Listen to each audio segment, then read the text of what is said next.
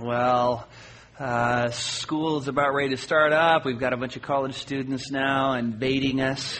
Um, they're starting to come in from other places, and uh, fall is approaching. And I wish it'd get here a little quicker, so it'd cool down. But uh, it's been a pretty mild summer, so we don't really have much to complain about. Uh, let's pray, and then we'll get into our second question and answer sermon for the this year. Every uh, if you are uh, visiting every year, we usually spend a couple Sundays at the end of August to answer Bible questions that people have submitted the weeks before that. And so uh, this morning we're going to answer a few more questions. And so let's pray and ask the Lord to bless our time together. Father, we come before you as sinners in need of constant grace, and we're thankful that we have it in Christ Jesus.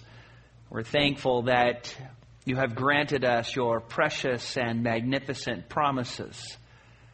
And we're thankful that you, your word gives us everything pertaining to life and godliness and equips us for every good work, that we have the more sure word, more sure than experience that we do well to pay attention to as a light shining in a dark place.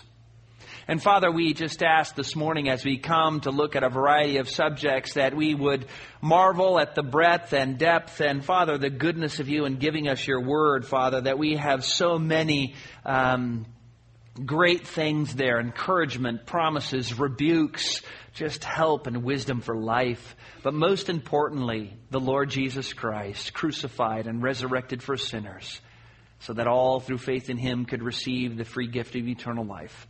Father, we pray for those back east who have been rocked by an earthquake, which they aren't used to, and now are being hammered by a, a great hurricane. And Father, we know that it is an act of God that for some good reason you have brought these things to the East Coast to glorify your name, to bring sinners to repentance. May they all see the mortality of life, the uncertainty of life. May they think about you and may you raise up believers that they might witness to them, that people might get saved through the trial they are now going through there.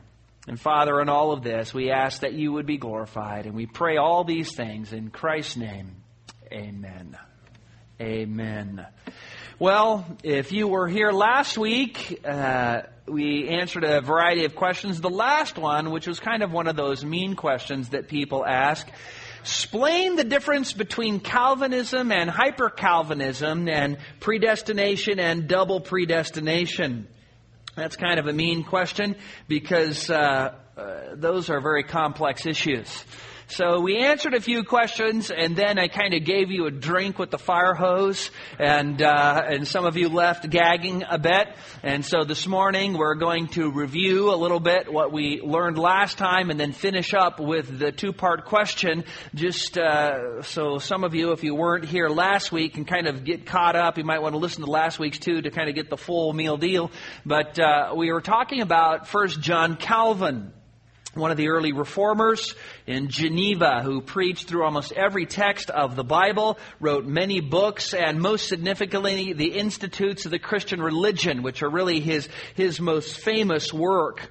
Uh, just so you know, um, many who call themselves Calvinists are not Calvinists. Uh, they don't believe and or teach what Calvin taught completely.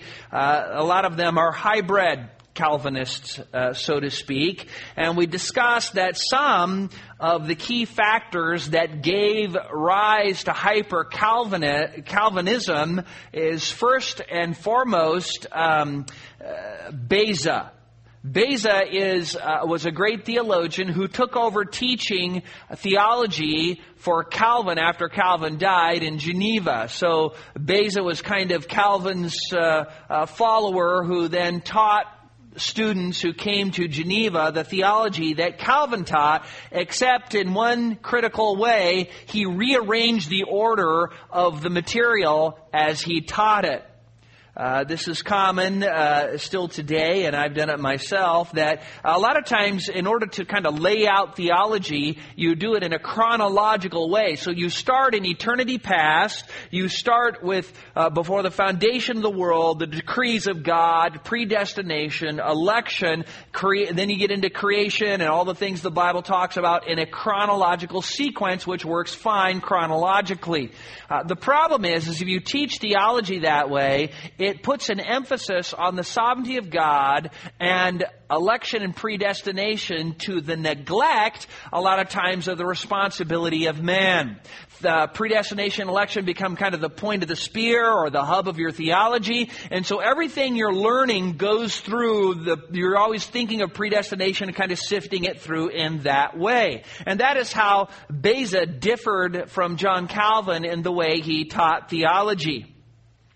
Uh, so really, uh, those who overemphasize predestination, election, the sovereignty of God are really not Calvinists, but they're Bezaites. Um, uh, Calvin, what he did is talked about God the Creator and God the Redeemer and how to receive salvation through faith in Christ. And at the very end of the first three books, which which discuss the gospel, at the very end he talks about predestination and election, uh, making the gospel the center of Calvin's theology and the point of the spear of his theology.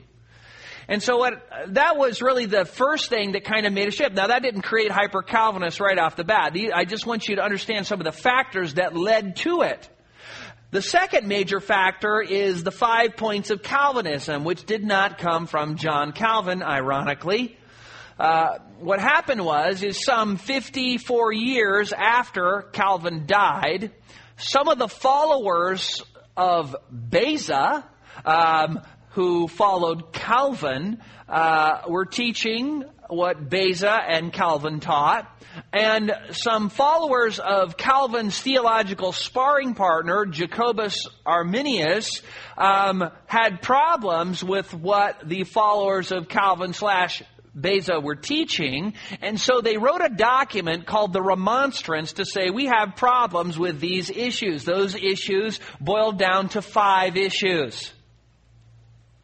The then there was a theological conclave where they got together, the synod at the city of Dort, where they discussed these issues. The followers of Calvin Beza discussed them against the followers of Jacobus Arminius, and those five points then later became known as the five points of Calvinism, but Calvin never had a five point system. They were actually, the five points of Calvinism are actually the five points of the opponents of Calvin, not Calvin himself. However, because the five points came to light as kind of a key clash at that time, they kind of became uh, a measuring rod to see how reformed you were and how much you matched up to what Calvin taught. Although Calvin didn't teach a five point system, and though he taught five, those five points, he didn't teach them in the order and or uh, uh exclusively. They were just issue. So what has happened is, is, you know, you'll have people come up to you saying, you know, are you a four pointer or a five pointer or things like that, uh, because that kind of allows them to pigeonhole you. Later on, somebody then took the five points and put the acronym TULIP on there, uh, to each of the letters representing one of the kind of points of contention that the followers of Jacobus Arminius had against the followers of Beza and Calvin at the Synod of Dort. And so that gives you a little bit of understanding of how the five points um, came into being. Uh, Calvin would have been appalled to hear somebody call themselves a Calvinist. Uh, we are either Christians saved by grace through faith in the person and work of Jesus Christ or not. Christ uh, would be honored, Calvin would be honored if we called ourselves Christians or saints or followers of Christ or Christ's disciples, uh, but not Calvinists to illustrate that the followers of Calvin did not always teach what Calvin taught, we looked at one of the letters in the tulip scheme, the atonement. Uh, I gave a whole bunch of quotes where Calvin uh, affirms that Christ died for each every person, the elect and non-elect. There was a sense in which his atonement was for all men. I read multiple quotes where Calvin says that, but if you were to ask your average Calvinist if that's what Calvin taught, they would say, no, absolutely not. That's because they haven't even read Calvin. They've just latched onto those who call themselves Calvinists but who are not. If someone asked me if I believe in the five points of Calvinism, uh, which are not his, of course I don't. Um, but if they ask me, do you believe in the five points of Calvinism, I always have to stop and say, well, what, what do you mean? Do you mean what Calvin actually taught, or what the followers of Calvinists, Calvin said he taught, or what Beza taught? I mean, what are you talking about? And a lot of times they can't even answer the question because they don't know. You know, if you're talking about what Calvin taught, yeah. If you're talking about what Beza's emphasis on predestined election and the sovereignty of God to the neglect of man's responsibility, no. Uh, so, you know, you kind of have to just get away. I would recommend you getting away from the points and all of that. And thus we learn that hyper-Calvinism, uh, hyper-Calvinists might say things like these. This is not true of all of them. And by the way, you can be a five-point Calvinist and not a hyper-Calvinist, and you can be a hyper-Calvinist and not a five-pointer. And so there's not a specific cubbyhole you can put everybody in. But a hyper-Calvinist might say something like this. Missions and evangelism are unnecessary as God is sovereign in salvation and will end up saving whoever he wishes. Or uh, the hyper Calvinist might say, why pray if God is sovereign? I mean, his decree is fixed, and God is going to do what he wants to do. Kind of a divine fatalism. The hyper Calvinist might say that you should never tell unbelievers that Christ died for them. Because Christ died for the elect and the elect only, and since we don't know who the elect are, it would be wrong to tell a group of people who don't know Christ that Christ died for them because surely some of them he did not die for. Therefore, we must change the gospel message to really say that Christ died for sinners, but not for you specifically. For the hyper Calvinist might say that God doesn't love everyone. He only loves the elect. God created the non elect to destroy them. This brings us to the second part of the question the difference between predestination and double predestination. Not everyone who believes in double predestination is a hyper Calvinist uh, or a five point Calvinist, but most hyper Calvinists are five point Calvinists as a general rule. First, single predestination is clearly taught in the Bible. All you have to do is read your Bible and you come upon passages that say we've been predestined. For instance, Ephesians 1 verses 3 through 5 says, just as he, the Father, chose us in him, that is Christ, before the foundation of the world, that we would be holy and blameless before Him. In love, He predestined us to adoption as sons through Jesus Christ to Himself according to the kind intention of His will. Here is described God choosing us and God predestinating us. You say, well, what's the difference? Predestination emphasizes God's plan to bring about the salvation of those He has chosen before the foundation of the world. Choosing is God's sovereign choice of whom He chooses to save. So one is God picking who He will save. The other emphasizes the plan to bring about their salvation. But both are very closely related.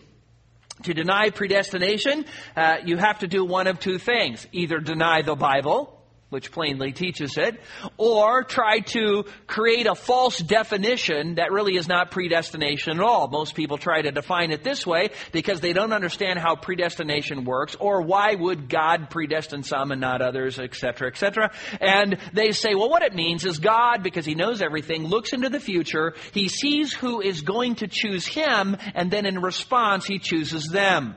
That is not predestination.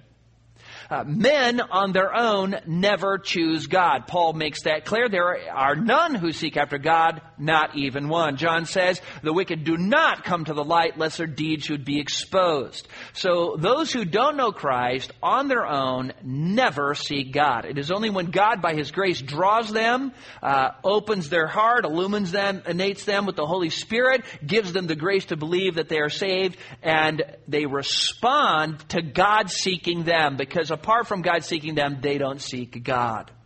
So predestination is for believers. It's a message for believers. It's not a message that you should use to try and figure out how you should preach the gospel. It's not a message for you to go talk to unbelievers about. It's just given as an encouragement to believers. It's not a tool to be whacking people over the head because their theology isn't all strained through the sieve of predestination and election.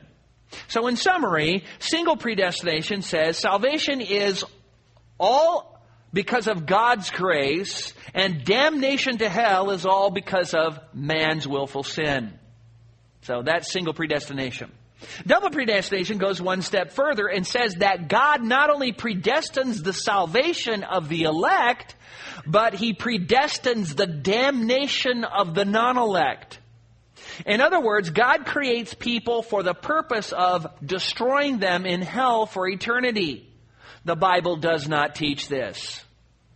Key texts often referred to are Paul's statement in Romans 9, verses 21 through 22, where he says, Or does not the potter have a right over the clay to make from the same lump one vessel for honor, honorable uses, and another for common uses? What if God, although willing to demonstrate his wrath and make his power known, endured with much patience vessels of wrath prepared for destruction? They argue that this text teaches that God creates sinners for the purpose of destroying them. They see God the potter creating the sinner, the vessel of dishonor, for destruction. They point also to Peter's statement in 1 Peter chapter 2, 8, where speaking of unbelievers and their rejection of Christ, says that Jesus is a stone of stumbling, a rock of offense. For they stumble because they are disobedient to the word. And to this doom they were also appointed. The NASB adds the word doom. It's not actually in the text. It's to this they were appointed and they put doom in there because obviously the text is talking about destruction, doom. So the person who believes in double predestination understands these texts as saying that God created or made the non-elect for the purpose of destroying them. In other words, men do not perish because they are sinful, they perish because they're predestined to perish. Thus, the sovereignty of God is overemphasized, and the cause of man's perishing is, is predestination to perish rather than their own willful sin. The argument boils down to this. Listen carefully. Are the wicked appointed to sin so they will be destroyed? Or are the wicked appointed for destruction because they've sinned? The latter is single predestination. The former is double predestination. Salvation is God's fault. Damnation is man's fault. That's what the scriptures teach. So, in summary, the Bible teaches men perish because of their sin, not because God didn't elect them. Predestination is not part of the gospel message. Predestination is not to be used as an excuse not to pray or evangelize the lost. Predestination is not a message for those who haven't yet believed. Predestination is an encouragement for those who have already believed. Hell and judgment are appointed for those who sin. And to not believe in Christ um, is to bring upon yourself judgment because of your own sin, not because God predestined you to sin so he could judge you. Now, if you want more on this subject, and again, it's, it's huge, here's some resources you can go to. First, to understand God's sovereignty, you can go to the Psalm 145 Attributes of God series and listen to the four messages on the sovereignty of God, which goes into it in brain splitting detail. And then if you want more on all the texts that relate to these things, then you can go on our website, look under classes, and look under basic Bible doctrine, and there you will find lessons on man, sin, and salvation. You have to study man and sin in order to understand predestination election. You say, why is that? Listen to the lessons. They are at, if you don't understand man and sin and how sin has affected man, you can't understand why God saves people the way he does. All right. So those uh, are some resources. You can dive into it uh, forever. Uh, there's an endless debate about it, but there you go.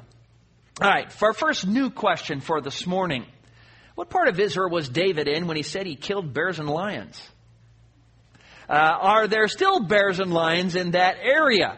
And, uh, you know, you might wonder when, you know, the Bible says that. And if you've ever gone to Israel, I never saw any bears and lions. And so, uh, really, the reference is actually to 1 Samuel 17, uh, verses 34 through 37, where David brings supplies to his brothers from his parents who are kind of all waiting for something to happen because there's this huge giant named Goliath who's taunting the armies of the living God.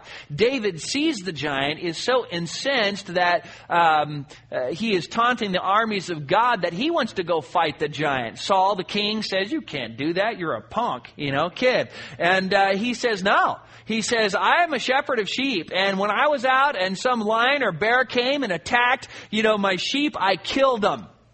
And I, this Philistine will be just like them. And so the question is, where was David when he was killing bears and lions, tending sheep? Well, uh, he was in Israel near the town of Bethlehem, which is where he lived, which is five miles south of Jerusalem. And you might wonder about bears being in Israel or lions because they aren't there today.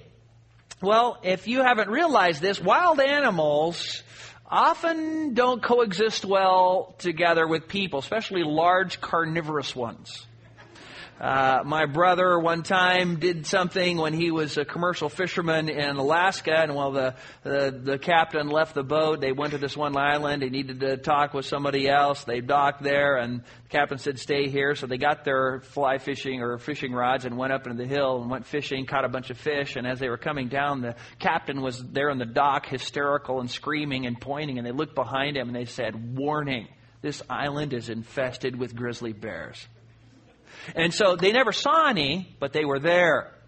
Well, that's how it used to be, um, even around here. You may not have known that, but you know, before the 30s, uh, when there was actually water in the L.A. River, um, uh, they used to say that you could. The, the steelhead runs were so massive that you could. It looked like you could walk across the backs of the fish in the L.A. River. That's this dry ditch over here.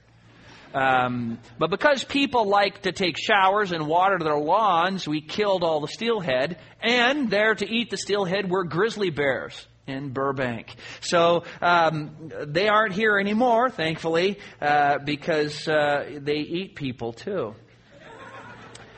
According to the New Bible Dictionary, quote, the Syrian brown bear may still be found in parts of the Middle East, though no longer within the area of Palestine. The last bear in Palestine was killed in Upper Galilee in the 1930s, but a few lived around Mount Hermon for another 10 years or so. So up until about the 40s, there were bears fairly close in the land of Israel. Mount Hermon is about 25 miles northeast of the Sea of Galilee, uh, about 10 miles northeast of Caesarea Philippi. Now you know all about bears.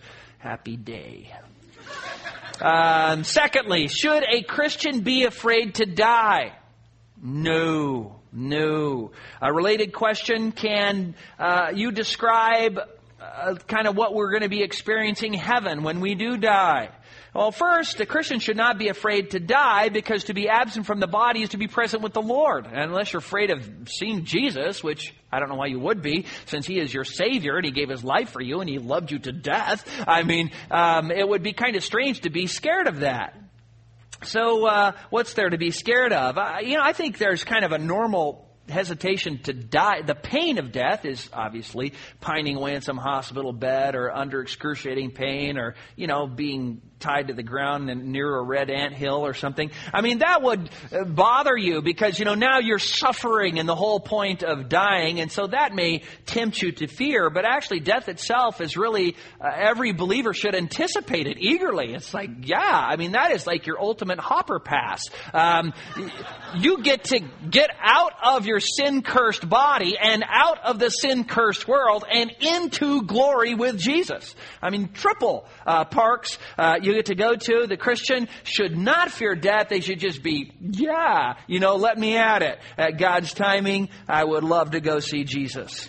So, you don't need to fear death unless you don't know Jesus. Then you should be very scared of death. If you don't know Christ, if you haven't been born again, if you just uh, call yourself a Christian, but you aren't really born again, if you're deceived, uh, if you know you're not saved, you should be terrified of death because death will seal your doom forever. You will end up first in hell and then be cast into the lake of fire, at the white throne judgment, and uh, you should be scared. You should be scared under repentance and faith in Christ. And so I would encourage any of you who do not know Christ to believe in the Lord Jesus Christ and be saved, lest you die and you don't know when you're going to die and uh, perish forever. You don't want that to happen. That is something to be scared about.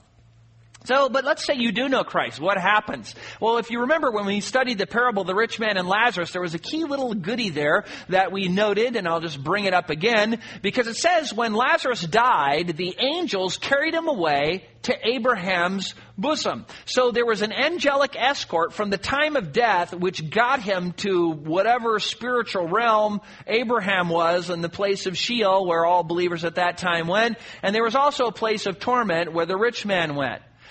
Now, we don't know because it's the only text like that, but it'd be very well likely that when you die, you will open your eyes in the spiritual realm. There'll be angels there to escort you in the presence of Christ. We know you go to be with Christ because that's what the scriptures say. The Bible indicates that we will have temporary bodies after we die, which are something less than the glorified bodies which we will receive, but something kind of intermediate. Uh, we won't be some wisp, some sort of ghost, um, as Hollywood predicts it. Uh, 2 Corinthians 5, verses 1 through 5, talks about uh, God clothing us or giving us some building, uh, uh, which is called a house from Him. And, uh, and so we have kind of, are going to be given some sort of body which is a little different than the glorified body like Jesus had after his resurrection. Now there is some confusion about this because a lot of times when you talk about, well, what's that body going to be like? Well, it's going to be flesh and, and, you know, blood just like, you know, we have. And they go, aha! Didn't didn't Paul say, and was it uh, 1 Corinthians 15.10 when he's talking about the resurrection, that flesh and blood do not inherit the kingdom of God? Yes, and in that context, he's talking about mortal bodies. Your mortal body is not going to inherit the kingdom of God. Only a glorified one will inherit the kingdom of God. But remember, when Jesus appeared to his disciples after his death and resurrection into his glorified body, he says, see here, touch me. A spirit does not have flesh and bones as you see I have. So there will be glorified flesh and bones and, or blood in heaven, but there won't be mortal flesh and but blood or bones in in heaven. So you will have some sort of body, which is just like yours, uh, but it doesn't get old and wrinkly. It doesn't wear out. It doesn't have aches and pains. You could dig dirt all day and be fine, I think. Um, hopefully we won't be digging dirt for all eternity. But if you had to, um, you would, uh, you know, uh, be fine with that. Your body wouldn't wear out. And so you're going to receive this great, glorified, eternal body, which will just be amazing. So you have that kind of, that's your structure you get around in. So what else happens? So not only do you awake, you receive a temporary body awaiting for this glorified body to be given you at the rapture or, or, you know, the second coming of Christ, depending on when you come to Christ or, you know, whenever that happens, when you die. Um, those who come to Christ during the tribulation, we teach that the rapture will happen before the tribulation that during the tribulation many more will come to Christ. But those people who survive, believers who survive to the second coming of Christ, which is at the end of the tribulation, um, those people will then enter into the kingdom, the thousand year reign of Christ. Now, at that time, when Christ comes back, heaven in one respect will come to earth. You see this as you, for instance, if you compare what Matthew says to Jews and what Luke and, and Mark, uh, John say, you know, partially to Gentiles all the way to Gentiles, what you discover is, is a lot of times the Matthew, because he's speaking to Jews, doesn't want to use the term God, so he'll a lot of times use heaven. So he calls it the kingdom of heaven, usually. Other ones call it the kingdom of God. But a lot of times when you look at the parables in relation to these different phrases, and we don't have time to do it, you see that that this whole concept of heaven is tied directly sometimes with Jesus ruling and reigning on earth. Uh, so what that tells us is that in one respect, wherever Jesus is, heaven is. That's where heaven is, where Jesus is ruling and reigning. Of course, during the thousand year reign of Christ, people will live for a long time. And uh, we know that from you know Isaiah, the latter chapter in Isaiah, where it just talks about if somebody dies as a child uh, or dies at 100 years old, they will be thought of as a child. So they're going to start living again because the curse is partially lifted. People will begin to live long times. Well, those mortals then who come to Christ during the tribulation, make it to the end, they enter into the kingdom as mortals, and they live for a thousand years. Some of them, you know, they live a long time. They have babies, they have children, and not all those children come to Christ. So, what are the believers now going to be doing then? You're going to be ruling and reigning with Christ. You're going to be helping Christ rule and reign over the earth. You're going to be given responsibilities. You're going to be given jobs, tasks to do. You remember the parable of the talent and where they're given certain amounts of money to invest. And at the end, he tells them that in the kingdom, they're going to be put in charge over cities which tells us this how you live your life now as a believer determines the responsibilities God will give you for all eternity. If you neglect and kind of bury your talent, when you get into heaven, you're just going to be given a little dirt to sweep up. But if you use what God has given you in a great way, you'll, given, you'll be given great responsibilities. Not as a means of salvation, but a means of reward for your faithfulness to use what God has given you here on earth. That is one of the reasons why we, it is so necessary not to waste your life uh, pursuing things of non eternal value. So, what will happen is you will find joy uh, after dying visiting with angels, holy angels, visiting with all the saints who have died before you. And during the kingdom of reign of Christ here on earth, you will be dealing with mortals too. It'll be kind of cool. It will be very fun. Well, what happens also is at the end of the thousand year reign, uh, Satan has been bound during that time. He's not roaming about like a roaring lion seeking who will devour. And God then releases Satan, and I think, uh, though it doesn't say it specifically, probably all of his demons, which are incarcerated with him, and uh, all the people on earth who have been born during the thousand year reign of Christ and who don't know Christ will be swayed to attack Jerusalem, where Jesus is reigning from, and he will then instantly execute them and establish what is called the Great White Throne Judgment. You can read about it in Revelation 20. And in that White Throne Judgment, all the unbelievers from all history will be gathered around and they will be judged for their works. The believers are not judged for their works. They're, they're, they escape judgment and pass to life because Jesus did works for them. Jesus not only obeyed for them and lived a perfect life for them, Jesus also died on the cross for them and suffered the punishment they deserve. So they get to go to heaven because of what Jesus did, but those who are judged go to hell because of what they did.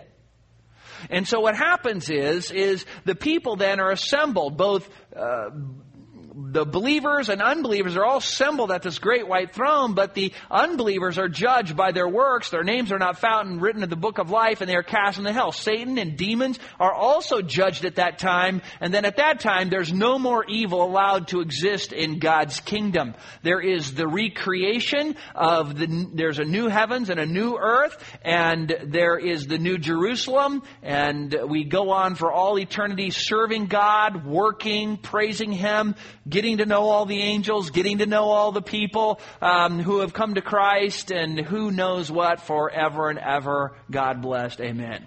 So that's a little bit about what's going to come up. If you're wondering what's going to happen, that is kind of the overview from now until the eternal state. And if you want to know more, when you die, you'll find out. But uh, that's about the end of my biblical rope, so I can't tell you much more than that.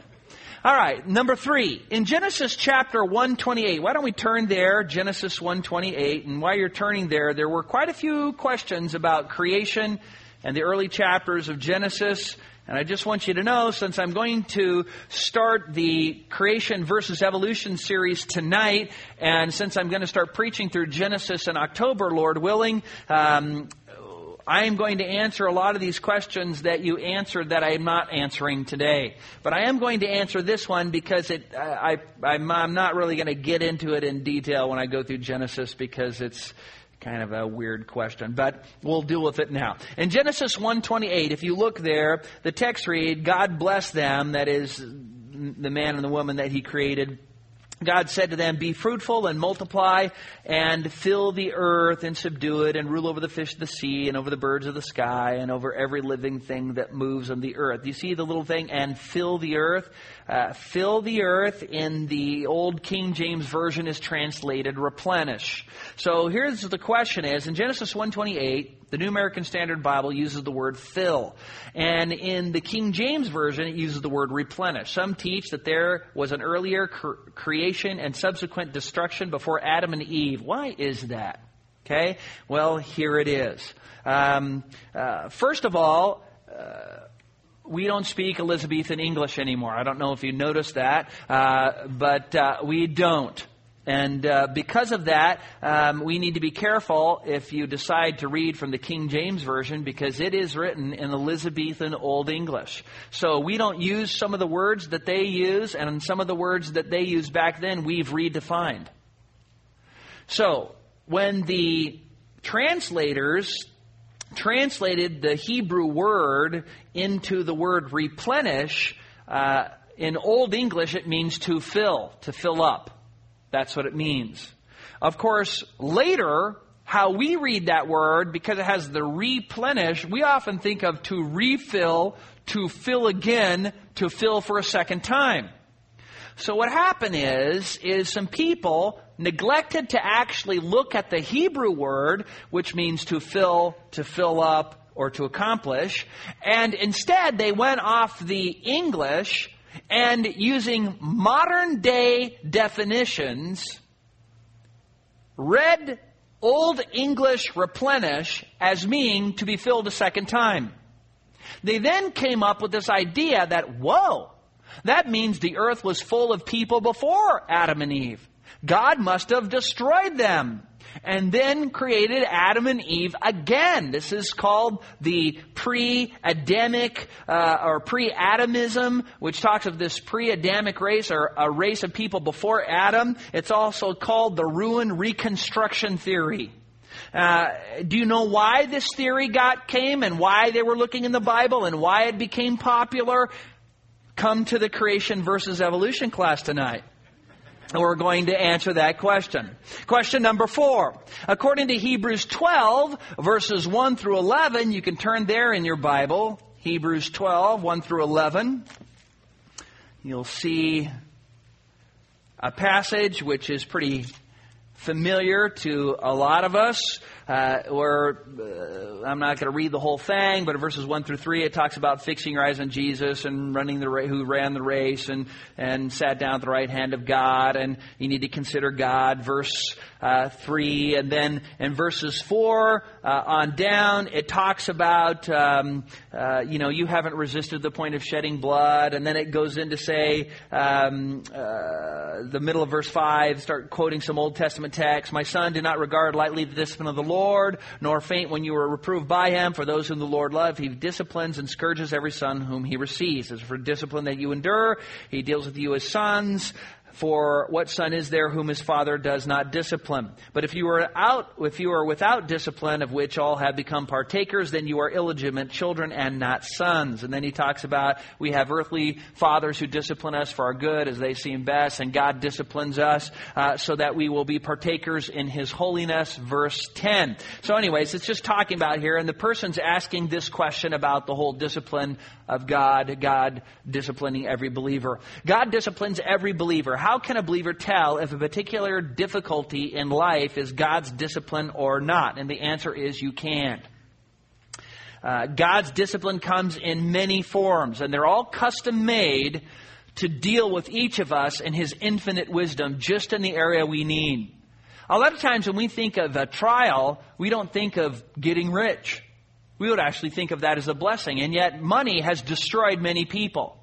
So, God might discipline you by giving you a lot of money so that you cause you fall into grief knowing that you know what he's going to trust in this and i'm just going to teach him this lesson and that's going to it. So it may come in prosperity or poverty sickness and health circumstances we think are good or bad but in the end some painful thing happens and the question is is that god or not? Was that discipline or not well we're never told to figure out if our trials are the discipline of the lord or not we're just told that God disciplines every one of his children, and we need to accept it. Now, let me just give you an, another example which parallels that to see, to show you uh, why it's really futile to try to figure out all the time. You know, you're you're you're pounding in nails and building something, and you you you miss and you strike your thumb, and your thought is, "Oh no, oh no, what I do wrong, Lord? Where have I sinning? What are you what are, what are you trying to teach me?" And God's up there saying, "You missed the nail." So, not everything is God's discipline. That's painful. It's kind of like temptation. You know, let's say a man sees a good looking woman walk by and he's tempted to lust after her. So let me ask you, what happened here? Well, did Satan tempt the woman to walk by the man hoping that the man would lust? Or did Satan not tempt the woman at all, but tempt the man to lust because the woman walked by? Or did the man lust of his own free will apart from any satanic intervention? Or did the woman, lusting for attention of her own will, apart from Satan, you know, decide to dress immodestly and walk around hoping to be lusted after by men? Well, the Bible says all of the above could be true. Satan could have been working in the woman. Satan could have been working in the man and only the woman, in both the man and the woman, in neither because we're sinners. And so that's not the issue. The issue isn't, you know, every time you think, well, is that Satan? Is that this? Is that that? No, the issue is, what are we supposed to do? Men aren't to lust. Women are to dress immodestly. And Satan is to be resisted by the Word of God, by prayer, uh, by diverting one's eyes and fleeing in the case of sexual temptation. And when trials come in our life, we're to remember God knows what He's doing. And He has a purpose. And He's going to work all things out for our good. You remember Job? Now look at Job. I mean, the, twice he's described by God as a blameless man, upright, fearing God, and turning away from evil. And God says, Satan, come over here, come here. I, I want you to look at this guy. He's on my A team. Uh, you just go ahead and, and, and, and, consider him. And that's when Satan goes, oh, the only reason he's on your A team is because you gave him all that money and all those kids and all that stuff. He says, okay, then take it away. So he does, and then Job worships the Lord. And then God says, Hey, hey Satan, come here. Have you, have you seen Job here? He's on my A team of godly people. And so Satan goes, Yeah, but he only does that because you give him health. He says, Okay, take away his health, but don't kill him. So he does. And then he sits out in the ash heap, and then his friends accuse him of doing evil. Now, if you aren't careful, you could think God's disciplining you. This has come upon you. You'd be like Job's friend. Every time something happens to you, what I do, Lord? Now, what would have happened? Nothing. You might be on God's A team. You might be so godly that God sic Satan on you. That's what he did for Job. So you can't know, you don't need to know. What you need to know is when painful trials come, you remind yourself of who God is, what his word says, and how you're to respond to the situation. Know that mixed in all of that is God's discipline for your good. Pray with me. Father, we thank you for what we are able to look at this morning. And Father, I know we just crushed in so much. There's so many issues and so much more that could have been said on most of these issues. And yet, Father, we are thankful for those who ask such great questions. We pray that we would always be searching your word for the right answer and digging deeply into the scriptures and drawing your wisdom out of the text and looking at text carefully and listening to arguments carefully. And Father, that we would, as a body, be protected from dangerous doctrines and movements which really do harm to the church rather than help it.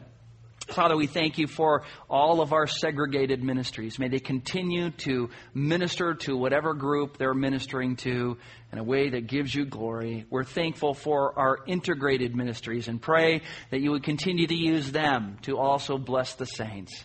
We pray for our families. We pray for dads and moms who are trying to raise children in the fear and admonition of you. And Father, we pray for all of those who don't have Christian parents and families. And we pray that we would take it upon ourselves as their Christian family uh, believers to encourage them in their walks with the Lord. We pray all these things in Christ's name. Amen.